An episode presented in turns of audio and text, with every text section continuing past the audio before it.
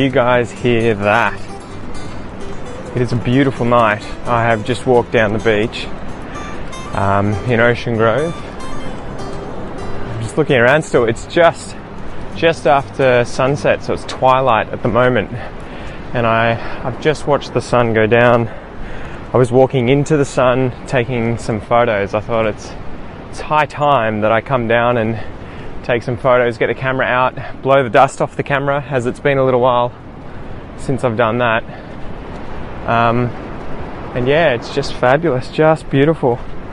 So I've walked a few kilometres up the beach here, taking some photos of seagulls and mucking around with reflections. And it's been good fun. I thought it'd be a good excuse to get to to get the uh, microphone out and do another Walking with Pete episode. So hopefully the audio is not too bad because I can hear those waves in the background, and I thought that'd be beautiful to have that in the background of the episode. But I'm not sure if it'll be overbearing or not in the audio, or if there'll be any wind. Although it's pretty calm right now. I'm walking back down and I can see the clouds up in the sky. They're pink in this sort of rising up out of this dark blue haze above the sand dunes down here in Ocean Grove. And the sunlight's still hitting them, even though the sun's gone down. And the rest of the sky is pink as well and blue. It's beautiful. Anyway, so what have I been up to today? We went to um, we went in to have another ultrasound. So Kel's at 28 weeks, almost 29 weeks, pregnancy that is, and so we're probably two months and a bit away from having the baby, which is going to be earth shattering. I think we'll see how it goes. I don't know. I'm, it still hasn't really hit me to be honest. You know, like I don't know if many of you guys have gone through uh, pregnancy, whether obviously you're a woman who's been pregnant and had the baby, or you're a man who's had a wife or girlfriend or partner go through pregnancy and then you've had a baby. But for men at least, the experience is pretty. What would be the best way of explaining it? It's very distant.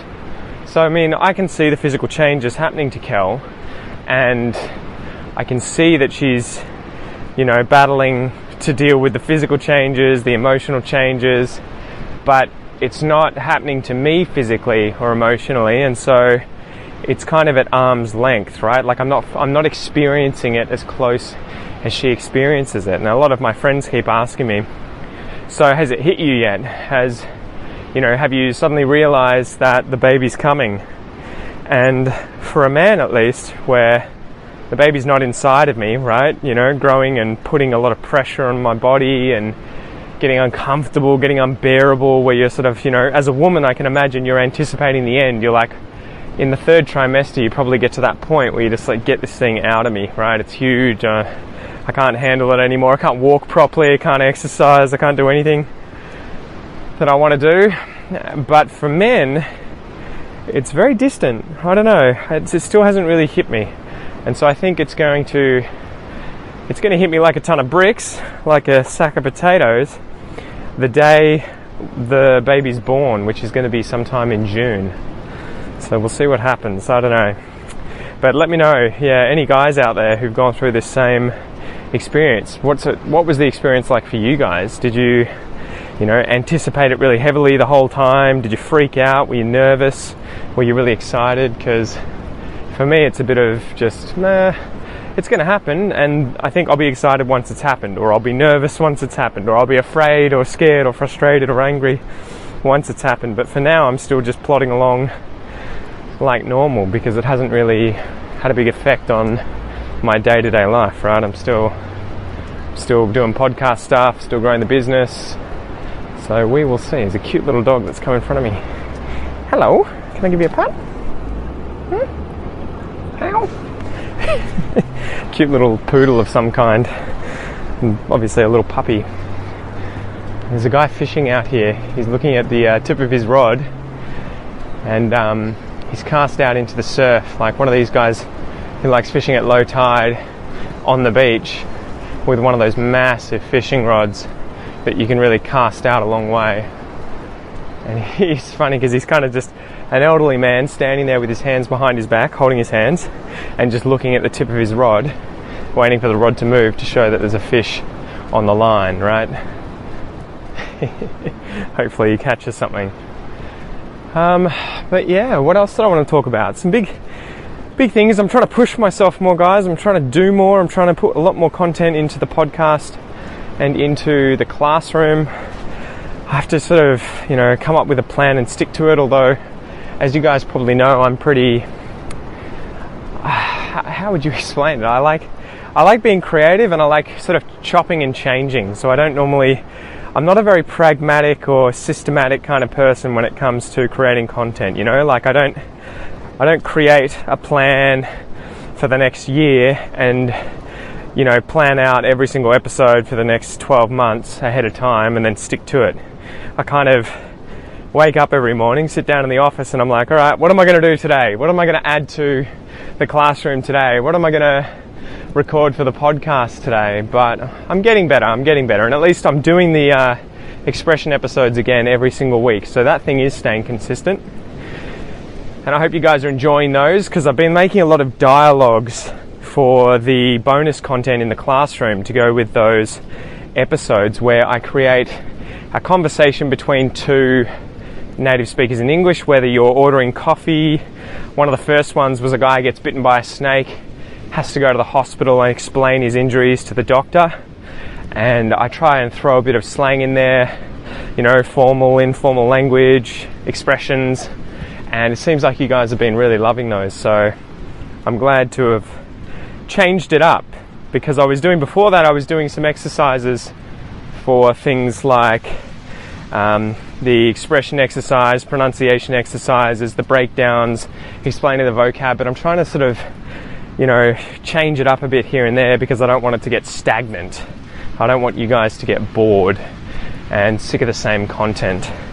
And I'm thinking about doing that for this expression episode this week where I might move away from giving you a massive vocab list at the end of each of the expression episodes in the classroom and instead maybe break down the expressions that I've used in the episode and the, some some really good collocations but give you a shorter list, more in depth, focusing on those, maybe with some more example sentences and stuff. But as always, guys, I'm, I'm open to feedback from you because I love hearing from you guys what you like in the classroom or on the podcast, what you don't like, what you're having trouble with, and how I can change my content or maybe create completely new content in order to help you guys. So, what else? News wise, hmm.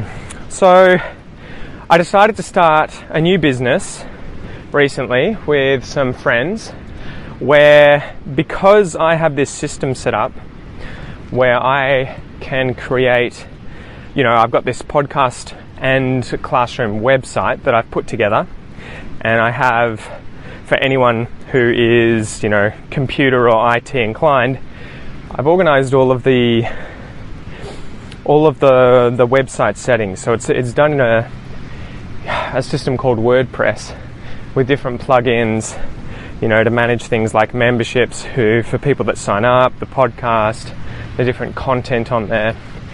And so I'd realized I was talking to some of my friends who were also content creators, but for Canadian English and American English, and as well my wife, who I'm trying to encourage to do an Aussie English version, but in Portuguese, right? So that I can listen to that to improve my Portuguese, because there's nothing out there for advanced Portuguese learners. So I worked out, oh, I could just take my website, the, the framework that I put together, and get Praveen, my IT guy, to copy that onto new websites and build that out for other content creators who want to make, say, an Aussie English version of or for Canada, where they talk about Canadian expressions, Canadian slang, Canadian culture, Canadian history, Canadian current affairs, right, for people who are moving to Canada.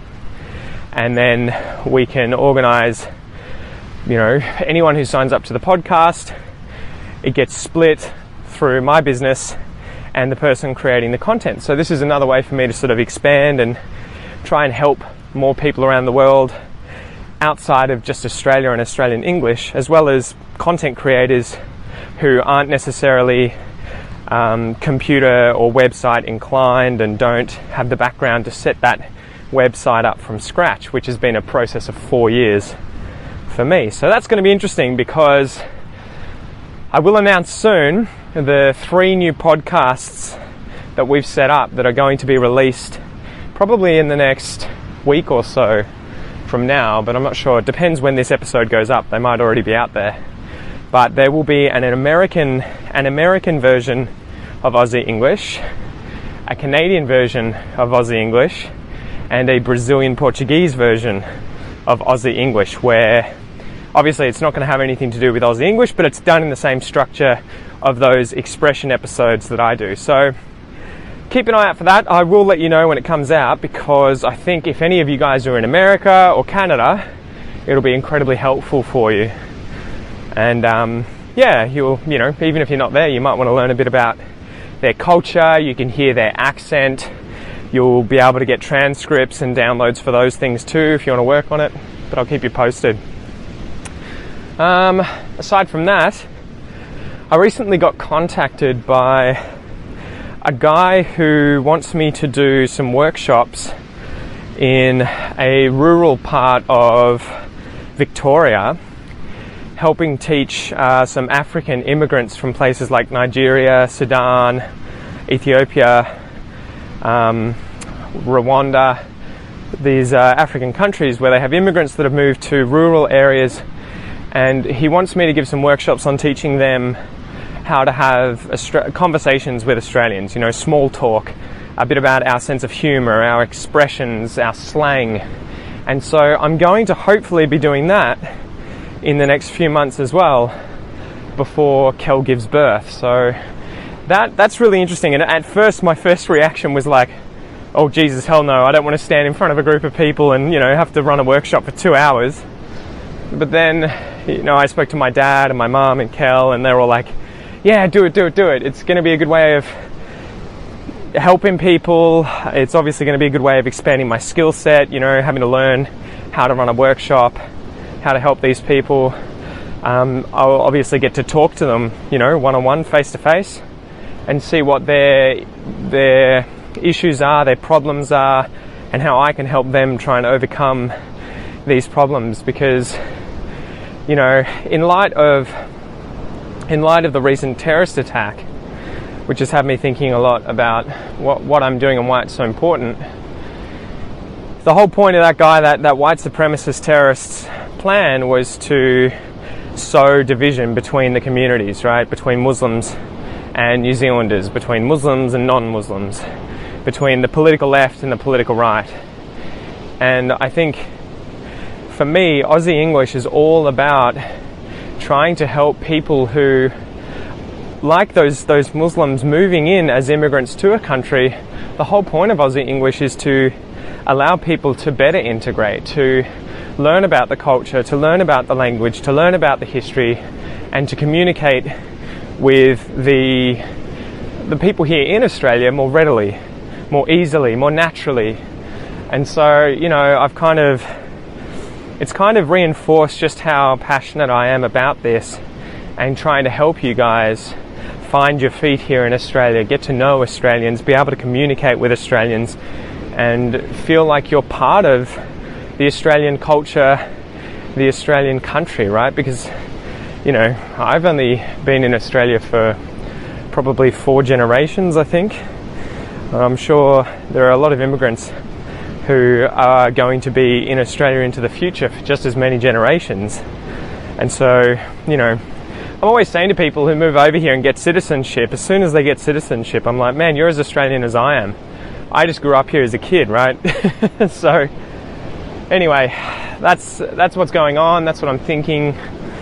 Still really sad about what happened. You know, I was reading about the stories of some of these people that were gunned down by this psychopath and it's just it's really horrifying.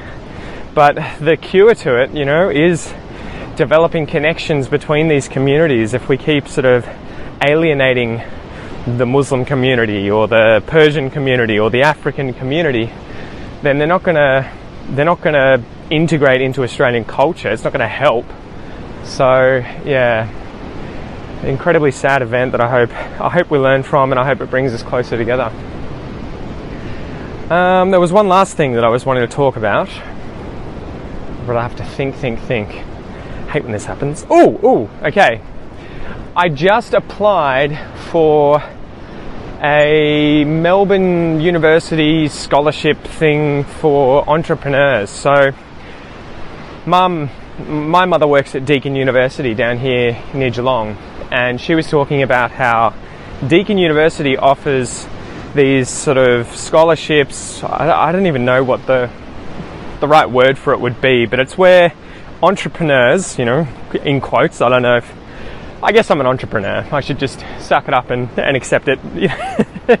um, entrepreneurs can apply to get money from these universities who will then support them and give them mentors and contacts and I assume, you know, just support developing their their business. And so I've applied for one today where I'm, you know, I've, I've told Melbourne University whatever this program was, MAP, I've, I've forgotten what it st- standed for, but what it stood for. Um, it's just a me showing you that even even native speakers make mistakes. What it standed for, what it stood for, Pete, what it stood for. Um, so yeah, I've applied for that, and fingers crossed, I get accepted. And it was another one of those things where Mum was telling me about this plan that Deakin does, sort of like that for people who went to Deakin University, I think. And she said, Oh, I looked it up and Melbourne University has one too. And because I'm alumni from Melbourne University, I can apply to go into this program. So I've done that. And again, I was sort of like a bit tentative, a bit hesitant because, you know, you have to go through all these interviews if you get selected. And then I have to obviously meet mentors and get advice from people and take a more humble position, right? You know, you've got to get feedback from people giving you criticism or, you know, yeah, criticizing your business, giving you feedback and trying to help you improve. But now that I'm out of university, I still sort of feel that hunger of wanting to learn and wanting to improve myself. And one of the biggest problems that I'm sure many of you guys will know about if you work from home via a business or you have a job where you don't really interact with many people is that it becomes pretty lonely and it's very hard to to push yourself when you're on your own, right? Because well, one, you're on your own and you don't have surrounding people around you to sort of give you feedback and help you go forward. And yeah, well, I guess that's the main thing, right? So that's what I found difficult working from home. It's getting that motivation. It all has to come from me because I don't have people around me at least in direct contact. You know, there are a few people that I talk to via um, via Facebook or Skype who are in a similar situation to me, but it is a bit of an isolatory kind of existence, right? You're kind of on your own. So it'll be interesting. Hopefully, they select me, and even if I don't go through the full way, it'll be good to go through the process of having to present my my business, you know, Aussie English and, and the goals the plan, the trajectory, where I want to go with it, everything like that. And um, yeah, I guess that's about it. So, again, wow, walking down the beach, I've just turned around and I can see behind me is where the sun set, right? So I turn around and the, the, the tide is so low that you've got like sand that's incredibly flat, maybe about 100 meters of sand and it's all pink because there's water on the sand reflecting the sky. And then as I turn around to the way that I'm walking, it goes dark blue. So, and there's people with dogs everywhere on the beach. In fact, I think I can see my mother in the distance because mum comes down here with her dog quite often, and there's probably far out, there would be 10 dogs that I can see within um, eyesight on the beach running around. So, Ocean Grove, guys, if you've never come down here, come and check it out. It's a beautiful place. The beach is wonderful, nice for walking, nice for chilling out. Anyway, I probably ranted enough. Thanks for joining me, guys. Hopefully, I can do more of these sorts of episodes in the future. It's kind of nice to just, you know, talk and tell you guys what I'm up to, what I'm going through. So, yeah, anyway, thanks for joining me. I hope you're kicking ass. I hope everything in your life is going well, and I will chat to you soon. See you later.